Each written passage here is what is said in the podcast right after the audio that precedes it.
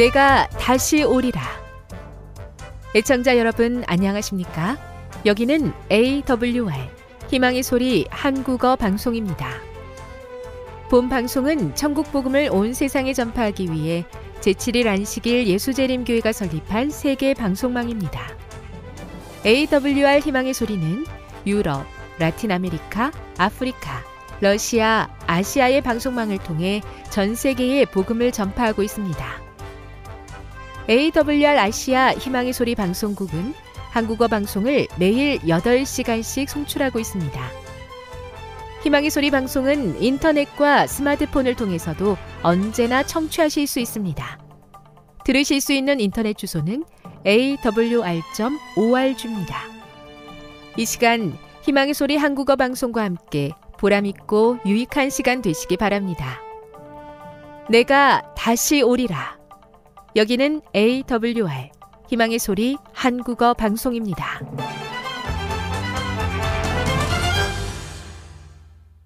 주파수 안내입니다. 괌에서 송출하는 우리 방송은 한국 표준시로 새벽 1시 30분부터 2시 30분까지 11,755kHz로 새벽 2시 30분부터 3시 30분까지 3시 30분부터 4시 30분까지 15,530kHz로 새벽 5시부터 6시까지 9,890kHz로 4회에 걸쳐 송출하고 있습니다. 스리랑카에서 송출하는 우리 방송은 한국 표준시로 밤 9시부터 10시까지 15,530kHz로 우즈베키스탄에서는 새벽 3시부터 4시까지 새벽 4시부터 5시까지 9,760kHz로 타지키스탄에서는 밤 9시부터 10시까지 15,255kHz로 송출하고 있습니다. 애청자 여러분의 많은 청취 바랍니다.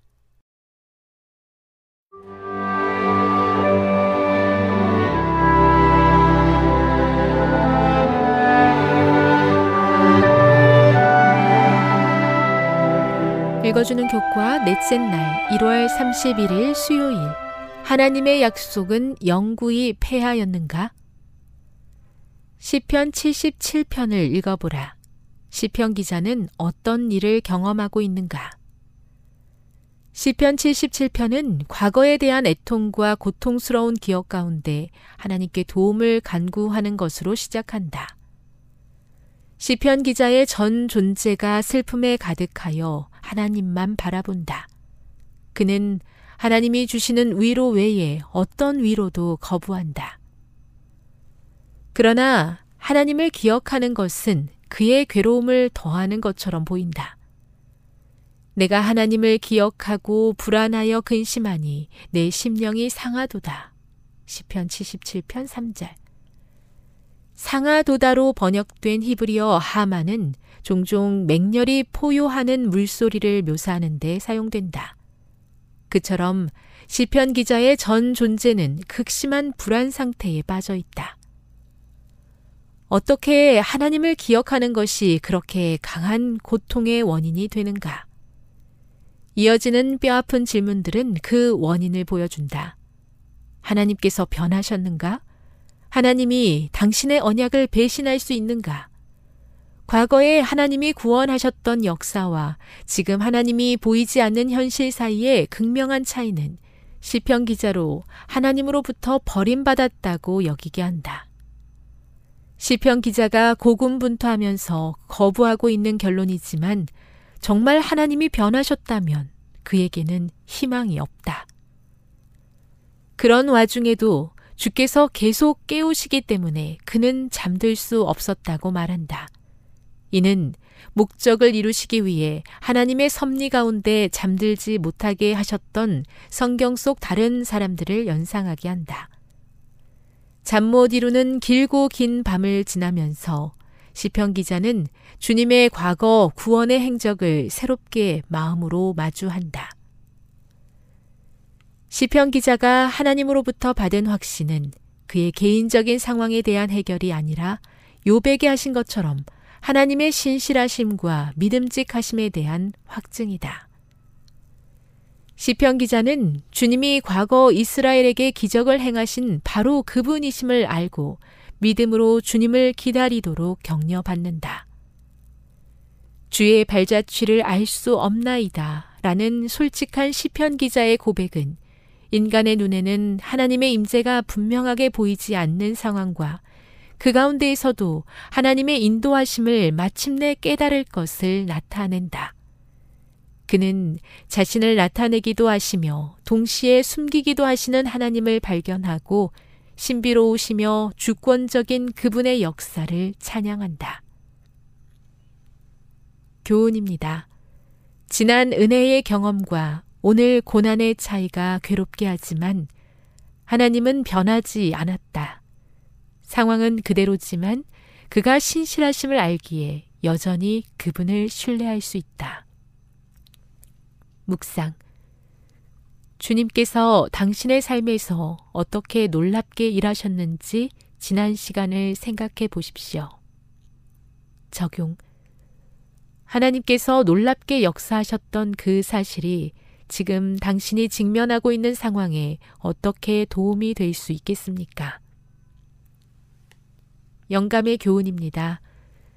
그의 은총을 받을 아무 자격도 없지만 그분은 친히 우리의 입술에 주의 이름을 위하여 우리를 미워하지 마옵소서, 주의 영광의 위를 욕되게 마옵소서, 우리와 세우신 주의 언약을 기억하시고 패하지 마옵소서 라는 가장 귀한 기도를 넣어주셨다.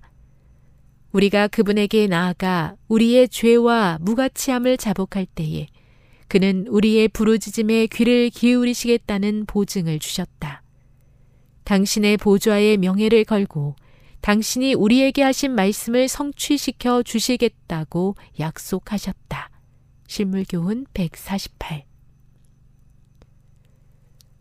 고난이 심함으로 하나님께서 어디에 계신가 묻고 있는 하나님의 종들에게 성령님을 보내주시고 그 마음을 위로해 주시옵소서. 우리의 눈물을 닦아주시고 길을 보여주시며 도와주셔서 소망으로 다시 일어서도록 힘을 더해 주시옵소서.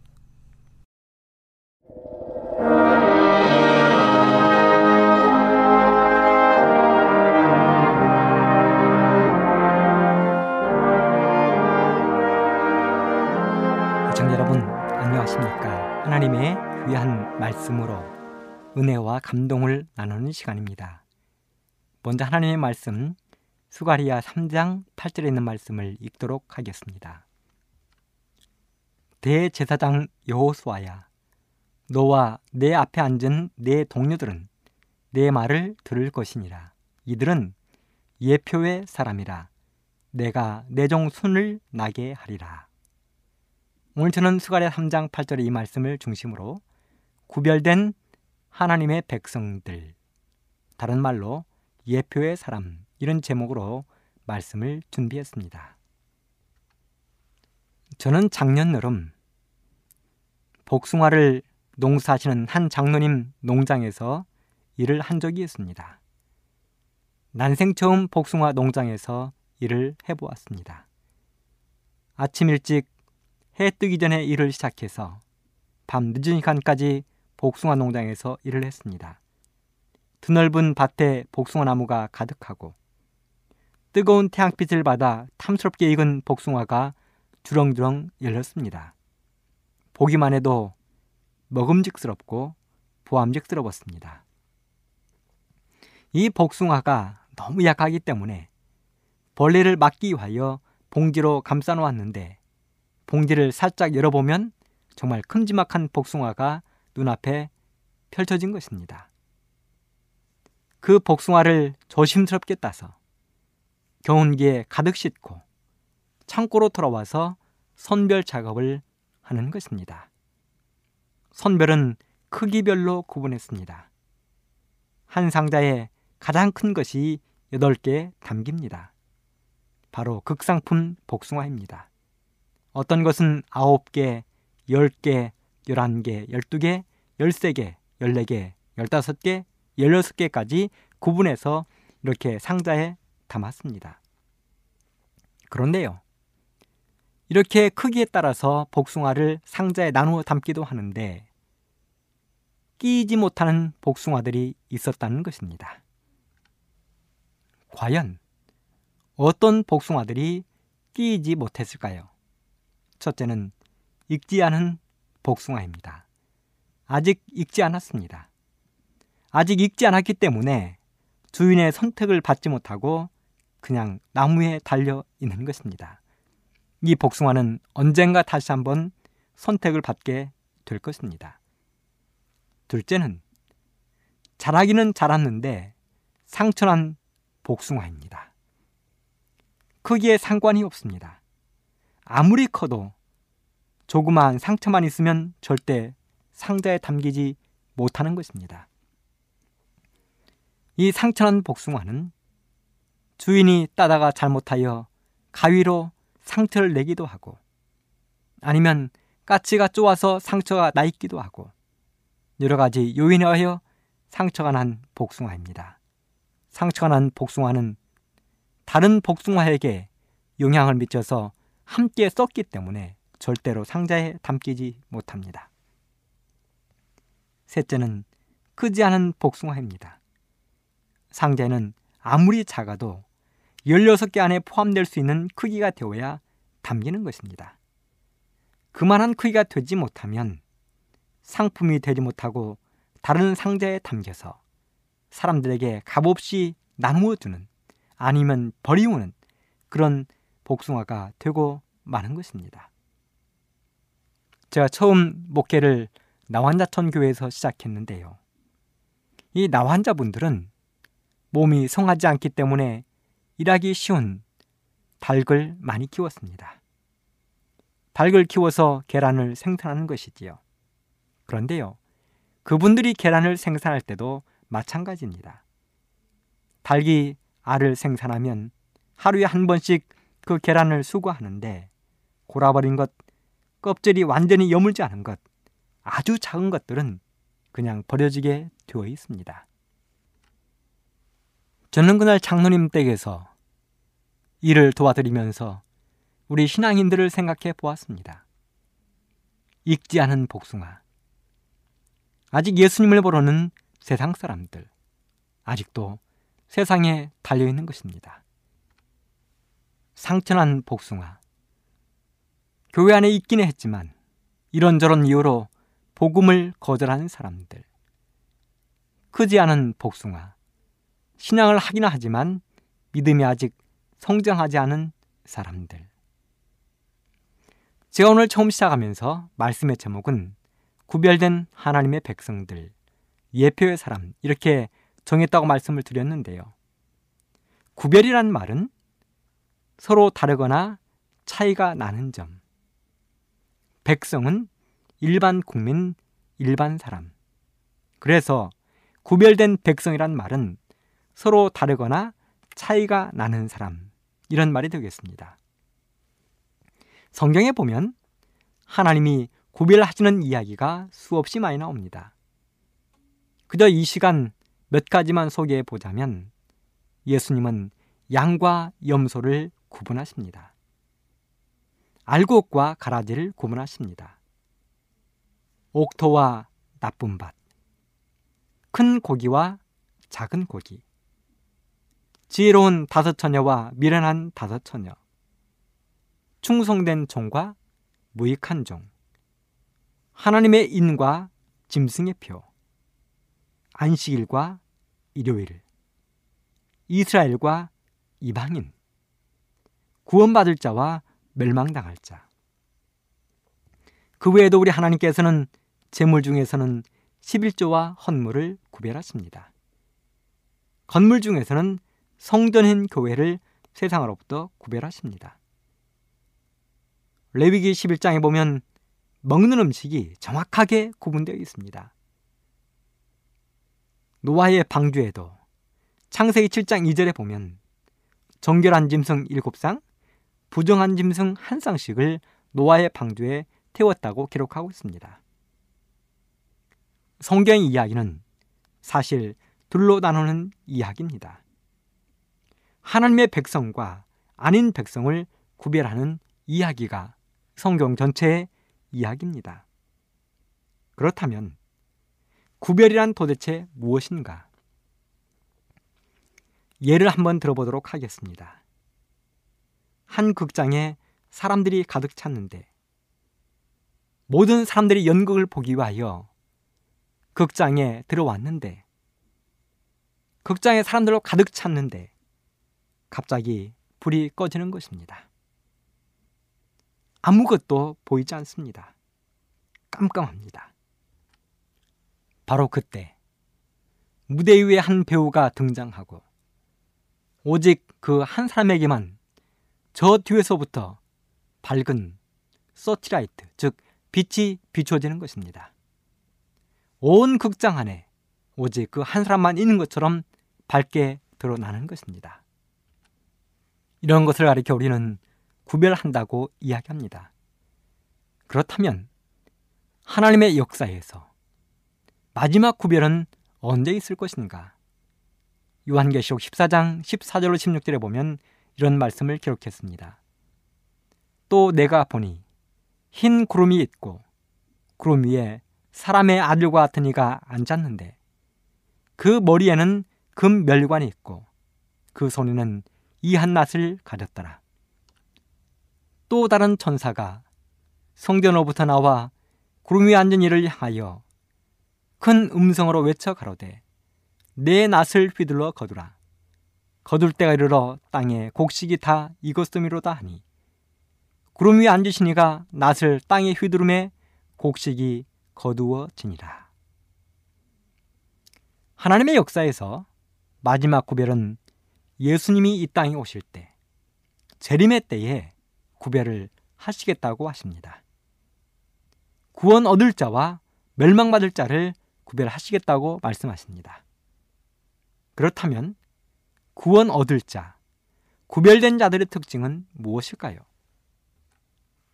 구약 시대에 보면 구별된 마을이나 사람들의 특징이 있습니다. 먼저 구별된 마을은 우리가 잘 아는 것처럼 도피성이라고 불렀습니다. 구약 시대는 실수로 잘못하여 죄를 지은 사람들, 특별히 실수로 사람을 죽인 그 사람들이 자기의 목숨을 보존하기 위하여 도피성으로 피난을 가야 됐습니다. 도피성은 요단 서쪽에 세 군데가 있었는데요. 게데스, 세겜, 헤브론에 있었습니다. 요단강 동쪽에 세 곳이 있었는데요. 베셀과 길랏 라못과 골란에 있었습니다. 이곳 도피성에는 반드시 제사장이 있어야 했습니다. 어디서든 한나절 거리에 하고 유대인이든 이방인이든 부지 중에 실수로 죽을 띠를 지은 사람들은 이곳에서 보호를 받아야 되었습니다. 또 나시린을 구별했지요. 나시린의 특징들이 있습니다. 우리가 잘 아는 나시린은 삼손과 사무엘이 있습니다. 나시린들도 구별된 사람들입니다. 그들은 포도주와 독주를 마시지 말아야 했습니다. 부정한 것들을 먹지 말아야 됐습니다. 머리카락에 삭도를 대지 말아야 했습니다. 바로 이것이 구별된 땅이나 또 사람들이 하나님 앞에 갖추어야 할 조건들이었습니다. 그렇다면 마지막 시대에 구별된 구원받아야 할 남은 백성들은 어떻게 해야 할까요? 스가랴는 말하기를 예표된 백성이라고 했는데 예표된 백성들은 어떻게 하는 것입니까? 마치 극장 안에 사방이 깜깜한데 무대에 홀로 서 있는 것처럼 온 세상의 주목을 받고 있는 우리는 어떠한 자격이나 조건을 갖추어야 하는 것입니까? 교회증은 5권 330쪽에 이런 말씀이 기록되어 있습니다. 왜 우리가 제7일 안식일 예수 재림 교인이 되었으며 왜 우리가 이스라엘 백성으로 불리워지고 지상의 다른 모든 백성들과 다르고 구별된 특별한 백성, 거룩한 백성이 되어야 하는지 그 이유를 알아야 한다. 가래 뽑은 기별 2권 386쪽에도 보면 이런 말씀이 기록되어 있습니다. 선지자는 하나님의 계명을 지키는 백성들을 묘사하여 예표의 사람들이라고 하였다. 우리는 세상 사람들과 뚜렷하게 구별된 백성이 되어야 한다. 세상 사람들의 눈은 우리를 주목하고 있으며 우리가 알지 못하는 많은 사람들이 우리를 관찰하고 있다. 우리가 믿노라고 주장하는 교리들에 대해서 다소 알고 있는 사람들이 있으며 저들은 우리 신앙의 효과가 우리 품성에 끼치는 결과를 살펴보고 있다. 저들은 우리가 어떤 종류의 가마력을 발휘하며 우리 자신이 스스로 믿음이 없는 세상 사람들 앞에서 어떻게 처신하는지 보기 위하여 기다리고 있다. 하늘의 천사들도 우리를 내려다보고 있다. 여기 말씀을 가만히 살펴보면 제7일 안식일 예수 재림교인으로 살아가는 우리들 그리고 제7일 안식일 예수 재림교인들이 되기를 원하는 사람들 이 사람들이 어떻게 살아야 될런지를 아주 조심스럽게 기록했습니다. 왜 우리가 재림교인이 되었는지 왜 우리가 이스라엘 백성으로 불리워지고 있는지, 우리는 왜 특별하게 거룩한 백성들로 구별되어 있는지를 알아야 된다고 이야기했습니다. 그리고 그렇게 살아가기를 원하는 사람들은 믿음 없는 세상 사람들이 우리를 어떻게 바라보고 있을지를 생각하고 행동해야 된다고 이야기했습니다. 세상 사람들만 우리를 바라보고 있는 게 아닙니다. 하늘의 천사들도 우리를 내려보고 있다고 기록하고 있습니다. 그러므로 우리가 하는 말 한마디, 우리가 보는 것 하나, 듣는 것 하나, 먹는 것 하나, 마시는 것 하나, 가는 것 모든 것까지도 우리는 하늘의 천사들을 위하여 세상 사람들을 위하여 관심을 가지고 바라보고 있는 대상임을 잊어서는 안 되겠습니다. 고린도전서 4장 9절에 보면 이런 말씀을 기록했습니다. 우리는 세계 곧 천사와 사람에게 구경거리가 되었노라. 참 무섭고도 감동적인 말씀입니다. 우리는 그렇게 특별한 사람들입니다. 세상의 모든 사람들의 관심의 대상이고 천사들에게도 관심의 대상입니다. 혹시 그런 자리에 서본 경험이 있으십니까? 그 자리가 얼마나 떨리는 자리인지. 아무것도 보이지 않는데 분명한 것은 수백, 수천의 누군가가 나를 바라보고 있다는 사실이요. 모든 눈이 나를 바라보고 있다는 사실. 눈 하나 깜빡이고 머리카락 하나 흘러내리는 것조차도 다 보이는 그 자리. 손짓 발짓 모든 것이 낱낱이 드러나는 그곳. 제가 서울에 처음 와서 음악회 사회를 한번 본 적이 있습니다. 장소는 어린이 대공원이 있는 리틀 엔젤스 예술회관이었는데요. 난생 처음 음악회 사회를 보게 되었습니다. 그곳에 약 1300명 정도의 청중이 모였습니다. 거기에는 어른들도 오시고 할머니, 할아버지, 청년, 학생, 어린이 수많은 사람들이 모였습니다. 저는 그 자리에서 눈앞이 캄캄하다는 말을 그때 경험했습니다. 모든 빛이 저에게 쏟아졌습니다. 청중들의 자리는 깜깜합니다. 아무도 보이지 않습니다. 제 눈앞에는 아무도 보이지 않습니다. 그런데 거기 모인 1300명의 청중들은 주 하나를 바라보고 있는 것입니다. 그런데 여러분, 우리가 바로 그런 입장이라는 것입니다. 세상 사람들이 우리를 주목하고 있습니다.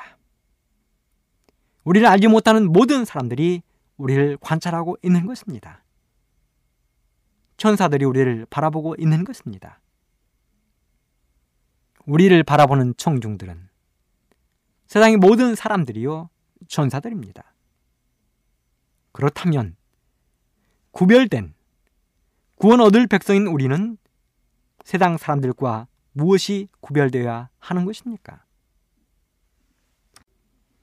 첫째는 품성이 구별되어야 합니다. 품성이 경건해야 합니다. 삶이 경건해야 합니다. 우리 성경은 소개했습니다. 그러한 삶을 살다 간 수많은 사람들이 있지만 대표적인 사람이 에녹입니다. 그런 살아서 구원 얻을 사람을 대표하는 하나님의 종입니다. 부조와 선지자 88쪽에 보면 에녹에 대하여 이렇게 기록을 했습니다. 에녹과 같이 하나님의 백성들은 마음의 순결과 하나님의 뜻에 일치하기를 구할 것이며 마침내 그리스도의 형상을 반사할 것이다. 에녹처럼 저들은 주의 재림과 죄된 행위에 임할 심판에 대하여 세상을 경고할 것이며 저들의 거룩한 담화와 모범으로 경건하지 않은 자들의 죄를 견책할 것이다. 물로 세상이 멸망당하기 전에 에녹이 하늘로 승천한 것처럼 산 의인들도 불로 세상이 멸망하기 전에 하늘로 승천할 것이다. 여기 에녹에 대해서 기록을 했습니다. 에녹은 마음이 순결했다고 이야기합니다. 에녹은 하나님의 뜻에 일치하기를 원했다고 이야기했습니다. 에녹은 그리스도의 형상을 반사하는 삶을 살았다고 이야기했습니다. 그래서 에녹이 사는 그 모습을 바라보면서 당시의 사람들은 자기의 죄를 견책하고 자기가 무엇을 잘못했는지를 바라보았다고 이야기하고 있습니다. 에녹은 거룩한 말과 모범으로 당시 경건치 않은 사람들을 견책했습니다. 그래서 하나님은 이 에녹을 사랑해서 홍수로 이 땅이 멸망하기 직전 에녹을 하늘로 데려가셨습니다. 그런 것처럼 우리 의인들도 구별된 백성들도 하나님께서는 세상이 불로 멸망하기 전에 하늘로 데려가겠다고 약속하셨습니다. 하나님의 구별된 백성들은 품성이 세상과 구별되는 것입니다. 둘째는 생각이 구별됩니다. 증언보감 1권 399쪽에 보면 이런 말씀이 기록되어 있습니다. 해이한 생각들을 수습하여 하나님께 집중시켜야 한다. 생각 자체를 하나님의 뜻에 순복시켜야 한다. 교정은 1권 136쪽에도 이런 말씀이 기록되어 있습니다. 좀 길지만 제가 읽어드리도록 하겠습니다. 나는 도끼가 나무 뿌리에 놓여 있는 것을 보았다. 교만이 교회 안에서 용납되어서는 안 된다. 이런 일 때문에 하나님과 그분의 백성들이 분리되고 법계가 그들에게서 떠나갔다. 이스라엘은 바로 그들 가운데 있는 교만과 유행과 세상과의 일치에 대하여 잠든 상태가 되어 있다. 그들은 다달이 교만과 탐심과 이기심과 세상을 사랑하는 마음에 있어서 발전하고 있다. 그들의 마음이 진리로 감동을 받게 되면 진리가 세상에 대하여 죽게 해줄 것이며 그들은 리본과 레이스와 깃을 버리게 될 것이다. 그리고 그들이 죽은 상태가 되면 불신자들의 비웃음과 조롱과 멸시도 그들에게 영향을 미치지 못할 것이다. 그들은 그들의 주님처럼 세상에서 분리되고자 하는 강한 열망을 느끼게 될 것이다. 그들은 세상의 자랑과 유행과 습관을 본받지 않을 것이다. 하나님을 용화롭게 하고 불멸의 유업을 얻기 위한 고상한 목적이 그들 앞에 언제나 있게 될 것이다. 미래에 대한 이런 기대가 세속적 성격에 속한 모든 것을 삼켜 버릴 것이다. 하나님께서는 세상과 분리되고 구별된 한 백성을 소유하실 것이다. 그러므로 어떤 사람들이 세상의 유행을 즉시 뿌리 뽑아버리지 않고 본받고자 하는 욕망을 갖게 되면 바로 그 순간에 하나님께서는 그들을 당신의 자녀로 인정하지 않고자 하신다. 그들은 세상에 속한 자녀들이요 흑암의 자녀들이다. 그들은 할 수 있는 대로 세상과 같아지고자 하는 욕망의 표로서 애굽의 파와 마늘을 탐한다. 그렇게 함으로써 그리스도를 옷 입어노라고 공언한 자들이 사실상 그분을 벗어버리고 그들이 은혜와 상관없는 자요 온유하고 겸손하신 예수님과 낯선 처지에 있는 자들임을 보여주게 될 것이다. 여기 있는 말씀을 가만히 살펴보면 우리 하나님은 세상과 분리되고 구별된 한 백성을 반드시 소유하시게 될 것이라고 말씀하고 있습니다. 그 사람들이 누구입니까? 그 사람들은 바로 생각이 하늘에 집중되어 있는 사람들입니다. 그리스도를 생각하고 말씀을 좋아하고 하늘에 대해서 그리워하는 사람들이 하나님께서 세상으로부터 분리되어 소유하고 싶은 당신의 백성이 되는 것입니다. 세상의 욕망을 제어하는 것입니다. 그런데요. 세상을 본받고 싶어 하고 세상의 욕망에 사로잡힌 사람들, 그런 사람들은 바로 하나님께서 당신의 자녀로 인정하지 않으신다고 말씀하고 있습니다. 그들은 세상에 속하게 될 것이고 흑암의 자녀로 인정받게 되는 것입니다. 사랑하는 애청자 여러분, 여러분들의 생각과 마음을 하늘에 두시게 되기를 간절히 바랍니다. 그 사람들이 하나님의 구별된 백성이 되는 것입니다. 세 번째는 삶이 구별되는 것입니다. 먹는 것, 보는 것, 듣는 것, 가는 곳, 말하는 것들이 세상 사람들과는 다른 것입니다. 고린도후서 6장 17, 18절에 이런 말씀을 주셨습니다. 그러므로 주께서 말씀하시기를 너희는 저희 중에서 나와서 따로 있고 부정한 것을 만지지 말라. 내가 너희를 영접하여 너희에게 아버지가 되고 너희는 내게 자녀가 되리라. 전능하신 주의 말씀이니라 하셨느니라. 사랑하는 애청자 여러분, 이스라엘 백성들이 애굽에 내려갔을 때를 생각해 보십시오.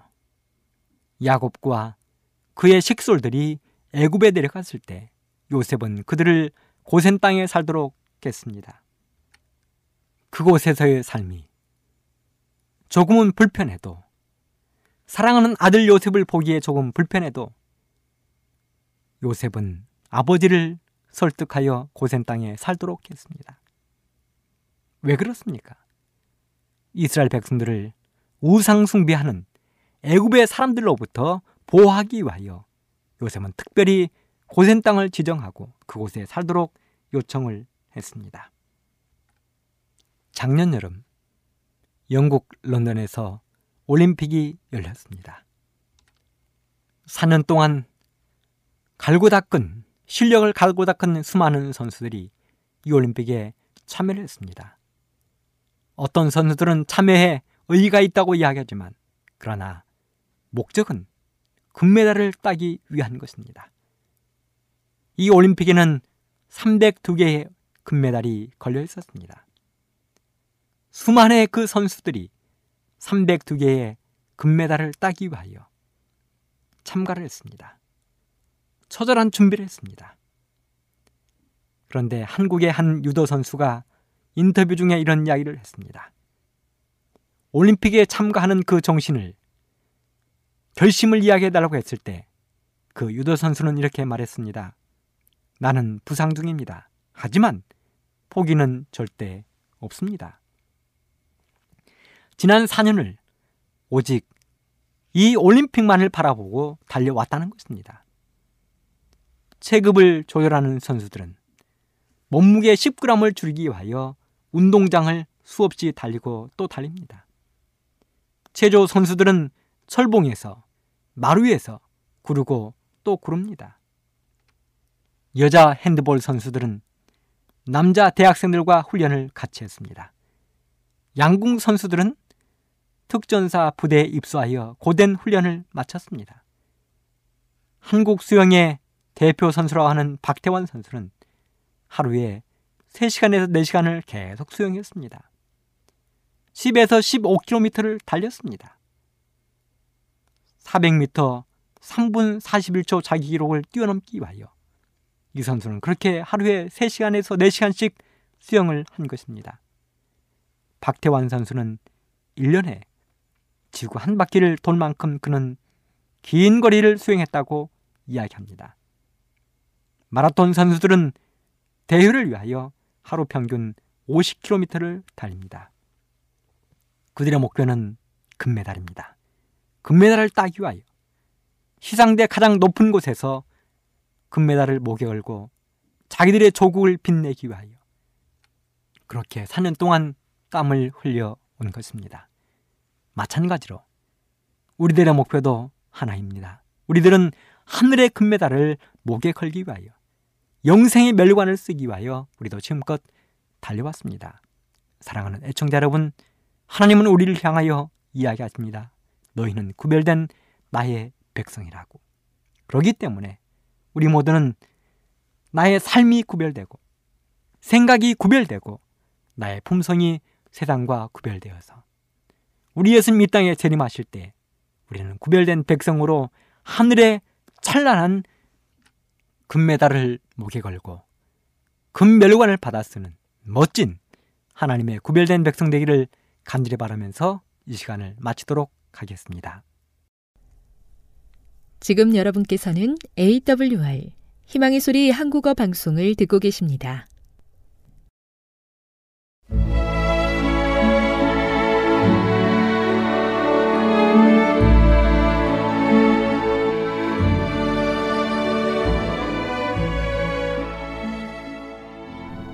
애청자 여러분 안녕하십니까?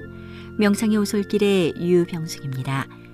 이 시간은 당신의 자녀들과 교회를 돌보시는 하나님의 놀라운 능력의 말씀이 담긴 엘렌지 화이처 교회 증언 1권을 함께 명상해 보겠습니다. 자기 과신의 위험 진리를 위하여 싸우고 진리의 반대자를 대적하는 자는 그들이 단순히 사람을 대항하고 있는 것이 아니고 오류와 흑암을 세상에 존속시키고 오류를 가지고 진리를 가리워 버리고자 작정하고 있는 사탄과 그의 사자로 더불어 싸우고 있다는 것을 깨달아야 한다. 오류가 육신적 마음에 가장 잘 맞을 때는 그것을 분명한 것으로 인정하게 된다. 편안하게 지내는 사람은 오류와 흑암을 좋아하고 진리에 의하여 개혁되기를 원치 않는다. 그들은 그들의 행동이 책망을 받을까 두려워서 빛으로 나오기를 좋아하지 않는다. 진리를 옹호하기 위하여 서 있는 자가 토론의 비중을 크게 두고 하나님을 의지하는 정도가 약한 상태에서 반대자를 만날 것 같으면 진리의 편에서 아무것도 얻는 것은 없고 결정적인 손실만이 있게 될 것이다. 진리를 위하여 분명한 승리를 얻지 못하면 문제는 논쟁하기 전보다 더 나빠진다. 애당초 진리에 관하여 확신을 가질 수 있었던 사람이 그들의 마음을 안심시키고 오류를 위하여 결정하게 된다. 그들은 어두워진 상태에서 진리가 유익하다는 것을 깨달을 수 없기 때문이다. 이와 같은 마지막 두 토론은 하나님의 사업을 발전시키는데 별로 도움이 되지 못했다. 그러므로 그 토론은 없었더라면 더 좋았을 것이다. F 형제는 겸손한 정신과 하나님을 굳게 의지하는 신뢰심으로 그 토론에 임하지 않았다. 그는 원수에 의하여 득이 양양해지고 자만심과 자신감을 가진 나머지 겸손한 그리스도의 종이 되지 못했다. 그는 자기 자신의 갑주는 입었지만 하나님의 갑주는 입지 않았다. F 형제여, 하나님께서는 그대에게 많은 경험을 쌓은 일꾼, 곧 일터에서 가장 유능한 사람을 주셨다. 그는 자신의 경험을 통하여 사탄의 계략을 잘 알고 가장 극심한 정신적 범민을 통과한 사람이었다. 그는 오로지 지혜로우신 하나님의 섭리로 정결케 하는 풀무의 열을 느끼고 거기서 하나님 외의 모든 피난처가 허사가 되고 그가 도움으로 의지한 모든 지주가 꺾여진 갈대의 불과함을 입증받게 되었던 것이다.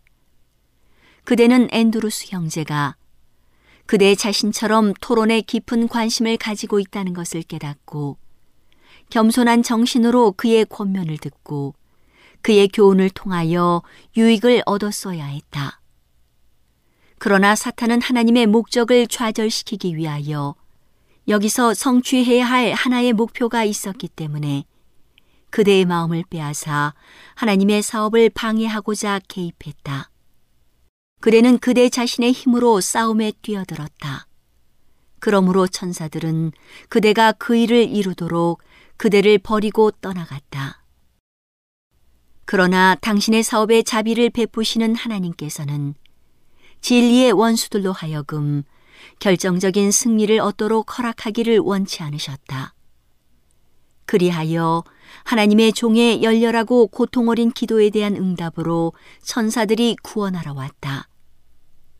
진리의 원수들이 신자들을 향하여 득이 양양하지 않도록 완전한 실패 대신에 부분적 승리만 얻게 되었다.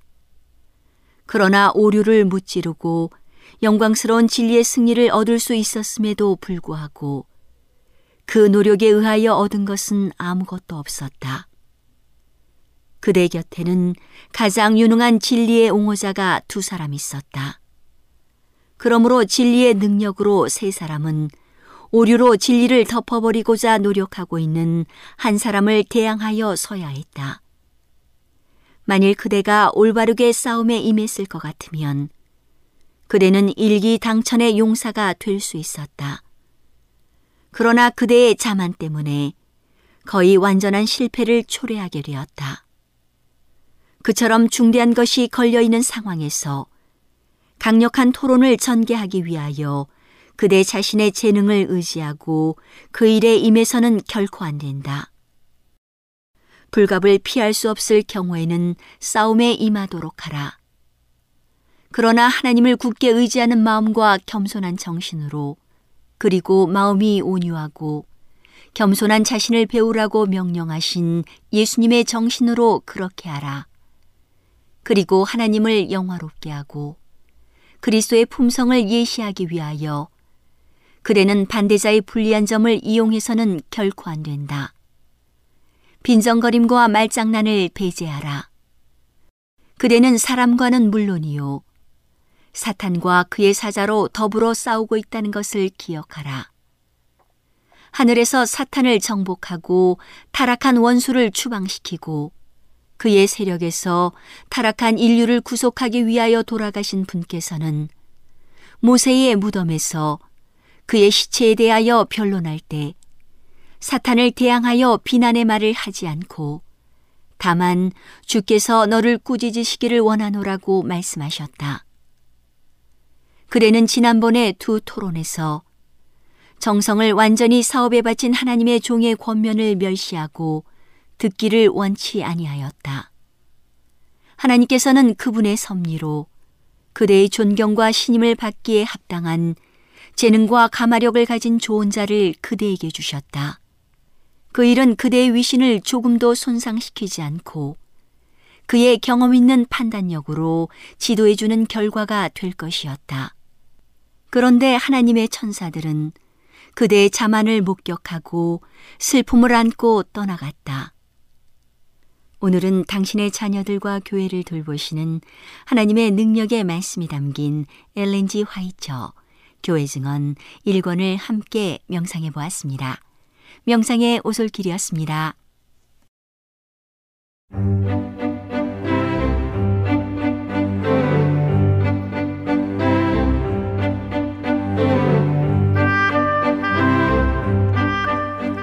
여러분 안녕하세요. 신비한 자연에서 몇 가지 주제를 골라 소개해 드리는 아름다운 세계 시간. 저는 진행의 송은영입니다.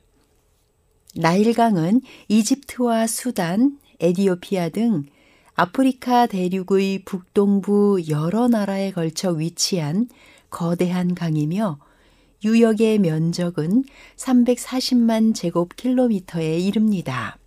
나일이라는 명칭은 강을 뜻하는 고대 세머와 히브리어 나할에서 온 것으로 여겨집니다. 고대 이집트어로는 나일강을 큰 강이라는 의미의 이테루라고 불렀습니다.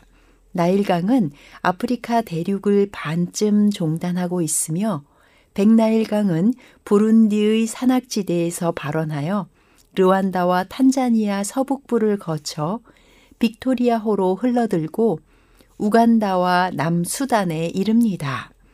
과거에는 탕가니카호에서 시작된다는 설도 있었습니다. 청나일강은 에디오피아 고원에서 발원하는데 이 두 지류가 수단 공화국의 수도 하르툼에서 합쳐지며 이후 사하라 사막을 지나 이집트를 지나고 최종적으로 지중해로 흘러나갑니다. 보는 관점에 따라 세계에서 가장 긴 강으로 여겨지는 나일강의 길이는 약 6,650km입니다. 2008년 브라질 국가지리 통계국의 위성 사진 촬영에 의하면 아마존강이 나일강보다 139km가 더 길다고 하는데 아마존강은 정글지대이다 보니 수원을 명확하게 짚기는 어렵지만 유량이나 지류의 총 길이 유역 면적까지 포함시키면 아주 복합적으로 형성된 거대한 강입니다. 보통은 나일강을 장강이나 아마존강처럼 강의 폭이 넓다고 생각하는 경우가 많은데 실제로는 넓은 곳은 약 300m 정도이고 좁은 곳은 약 100m 정도로 매우 좁습니다. 나일강은 일반적인 다른 강에서는 찾아보기 어려운 중요한 특징을 가지고 있는데 바로 정기적으로 범람한다는 것입니다. 강이 가끔 범람한다는 것이야 비가 많이 오면 당연히 일어날 수 있는 전혀 특별한 일이 아니지만 나일강은 정기적이라는 점이 중요합니다.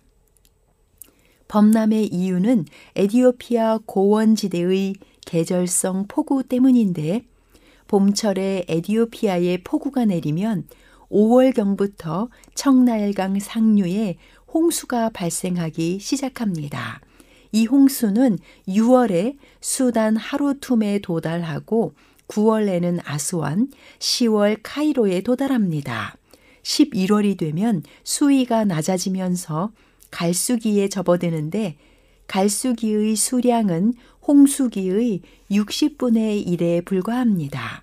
이러한 범람은 영양소가 풍부한 부엽토, 부식토를 하류 이집트에 가득 옮겨주고 홍수에 잠겼다가 드러난 땅은 지력이 매우 높아집니다. 나일강의 범람 시기는 확실하게 예측이 가능하기 때문에 사람이 사는 곳은 물이 많아져도 닿지 않는 쪽에 만들고 강물이 늘었다가 다시 줄어들면 잠겼던 땅에 농사를 지으면 작물이 쑥쑥 잘 자랍니다. 7월에 작물을 수확하면 빈 농지에는 다시 홍수가 내려와서 지력을 보충해 줍니다. 이러한 범람은 또 다른 이득을 낳는데 나일강 유역은 비와 같은 강수량 자체는 적어서 농사를 하려면 물을 끌어다 쓰는 관계 농업이 필요합니다. 그런데 관계 농업을 장기간 시행하면 지력 소모뿐만 아니라 토지에 소금이 쌓이는 염해가 발생할 수 있습니다.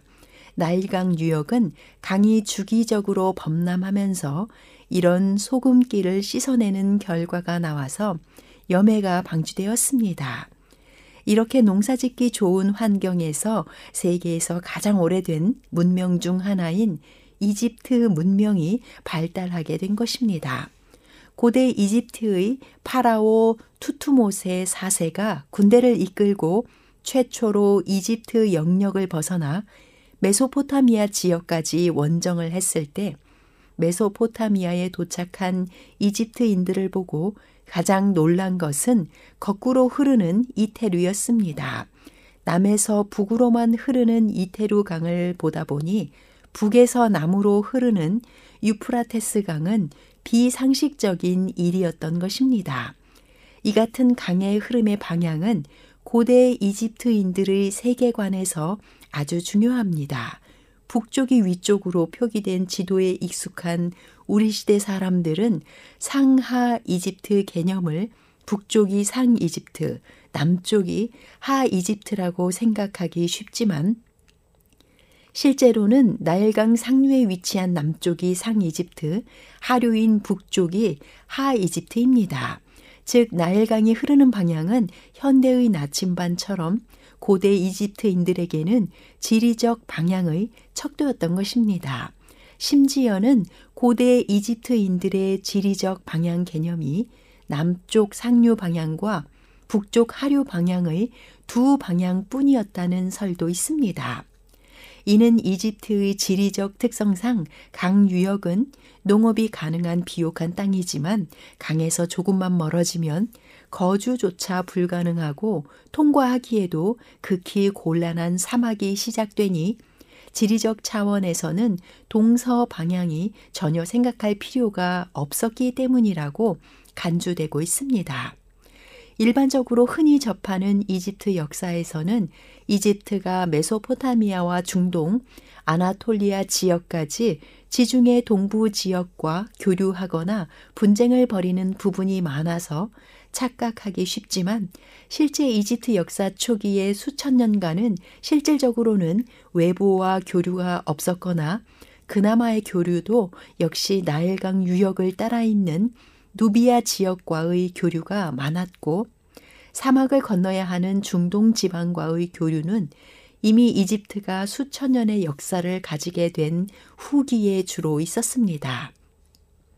이처럼 비옥한 땅에 폐쇄적인 환경으로 오랜 기간 동안 안정적인 문명을 일군 것 또한 오늘날까지 많은 유물과 기록을 남긴 중요한 요인 중 하나라고 볼 수 있습니다. 정기적으로 범람하면서 많은 양의 퇴적 토를 나일강 하류 연안으로 가지고 왔기에 농업 생산력이 높아져 고대 이집트 문명을 번영시켰습니다. 또한 강의 주기적인 범람을 예측할 필요성이 크게 작용하여 이집트 천문학과 역학의 발전을 가져왔으며 주기 예측과 범람으로 인한 토지 변화에 대응하기 위해 측량술과 수학을 발전시키는 데도 공헌한 것으로 알려져 있습니다. 비록 이집트만큼 영향력이 크진 않았지만 수단과 이디오피아에서도 이른 시기에 문명과 국가가 발흥한 것 역시 이집트의 영향이 있지만 나일강의 영향이 컸습니다. 나일강의 범람으로 인해 강가에 쌓이는 퇴적토는 굉장히 비옥했으며 농부들은 범람이 끝난 후 씨앗을 대충 뿌린 후 소와 돼지를 풀어 씨를 밟아 심게 했습니다. 기온마저 따뜻하여 대충 심기만 해도 엄청난 양의 농작물을 수확할 수 있었습니다. 덕분에 나일강의 농민들은 사실상 씨를 뿌리고 수확만 하면 되었기에 다른 지역 농민들에 비해 굉장히 일이 쉬웠으며 수확기까지 시간적 여유가 많았습니다. 이런 잉여 기간 동안 농민들은 국가 각종 건축 사업 등에 참여하여 추가적인 소득을 얻었으며 덕분에 이집트는 피라미드를 비롯해 압도적인 규모의 유적을 많이 남겼습니다.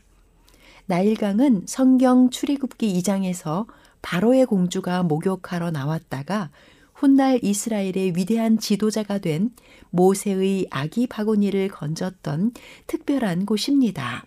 오늘 우리 주변의 가까운 곳에서도 하나님의 특별한 섭리가 깃들기를 바랍니다. 지금까지 아름다운 세계였습니다. 안녕히 계십시오.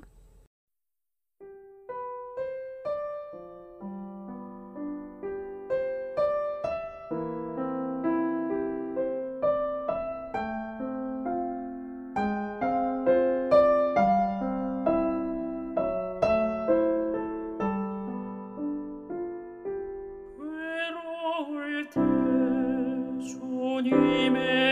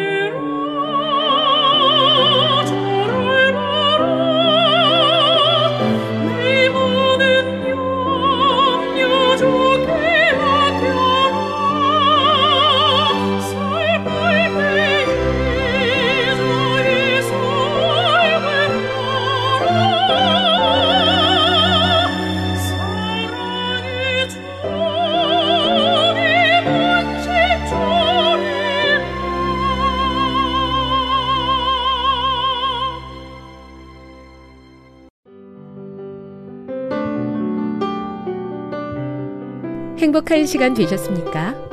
지금까지 여러분께서는 AWR 희망의 소리 한국어 방송을 청취하셨습니다. 방송을 청취하시고 문의를 원하시는 분은 우편번호 02461 대한민국 서울시 동대문구 이문로 1길 11 희망의 소리 방송부 앞으로 편지나 엽서를 보내주시거나 지역번호 02-3299-5296에서 8번으로 전화 주시기 바랍니다. 지금까지 함께 해주신 애청자 여러분들께 감사드립니다. 애청자 여러분, 다음 이 시간까지 하나님 안에서 늘 평안하십시오. 감사합니다. 내가 다시 오리라. 여기는 AWR 희망의 소리 한국어 방송입니다.